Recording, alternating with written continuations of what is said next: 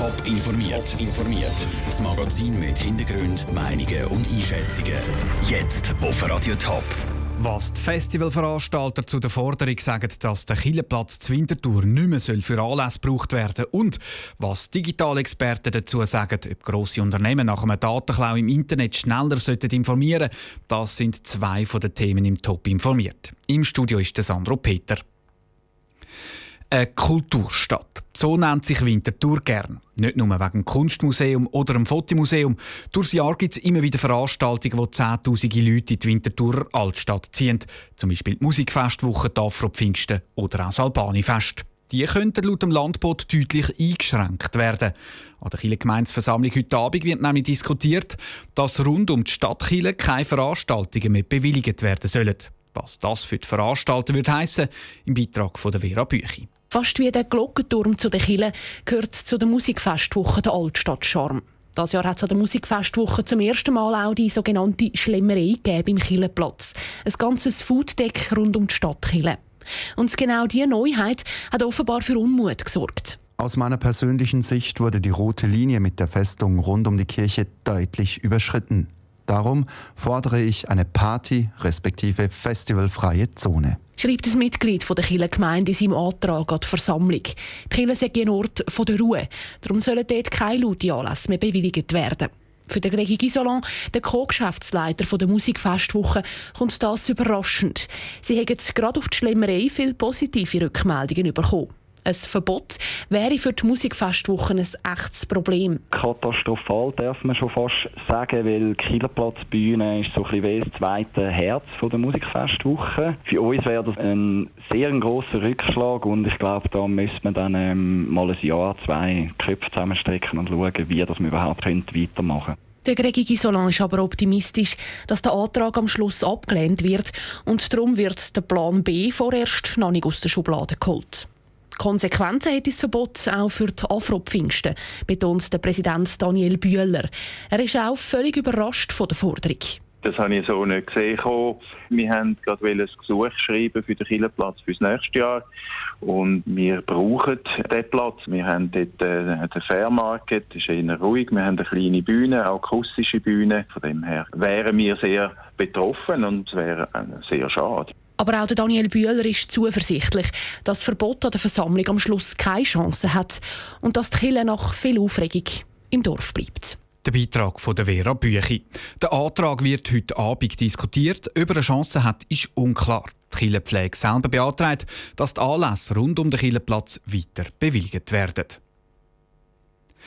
Der Regierungsrat vom Kanton Thurgau hat vor zwei Monaten das Budget vom Kanton für 2018 vorgestellt. Der Grosse Rat Thurgau debattiert in zwei Wochen über das.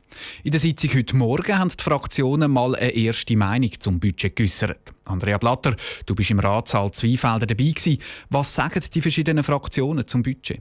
Also im Großen und Ganzen haben eigentlich die meisten Ratsmitglieder der Regierungsrat für das Budget gelobt. Man sieht ein schwarzes Null, es ist eine Verbesserung im Vergleich zum letzten Jahr. Es bringt einen leichten Gewinn von 2,1 Millionen Franken raus das unter anderem auch wegen dem Sparpaket LÜB. Das Sparpaket hat in den letzten drei Jahren das Budget Jahr für Jahr immer wieder ein bisschen verbessert. Und gleich hat es heute Morgen auch ein paar kritische Stimmen im Rat gegeben, unter anderem auch wegen dem nächsten angekündigten Sparpaket. Du sagst es gerade schon selber, ganz ohne Gegenstimmen dürfte die Debatte gleich nicht über die Bühne gehen. Wo dürften die Knacknüsse dieser Budgetdebatte liegen?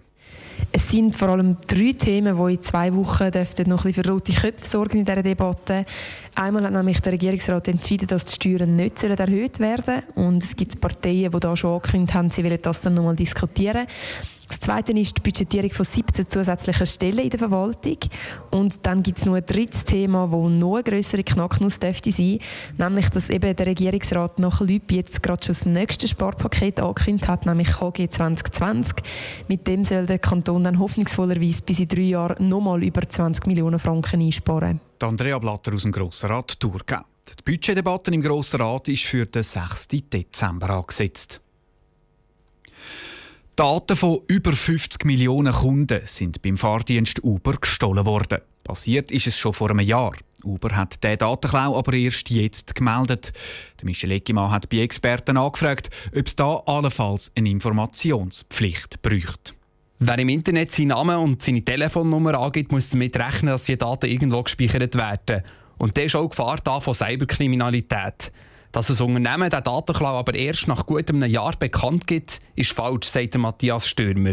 Der Leiter der Forschungsstelle Digitale Nachhaltigkeit der Uni Bern findet, eine Informationspflicht ist nötig. Es wäre sicher sinnvoll, da klare Regeln zu schaffen, um mehr Transparenz zu bringen in die Situation. Andererseits muss man überlegen, ja, wie lässt sich das durchsetzen. Die Sachen sind ja in dem Sinne per se nicht öffentlich oder nicht, sicher nicht in erster Linie öffentlich. Also es müssen Regeln geschaffen werden, die durchsetzbar sind, sonst springen sie nicht.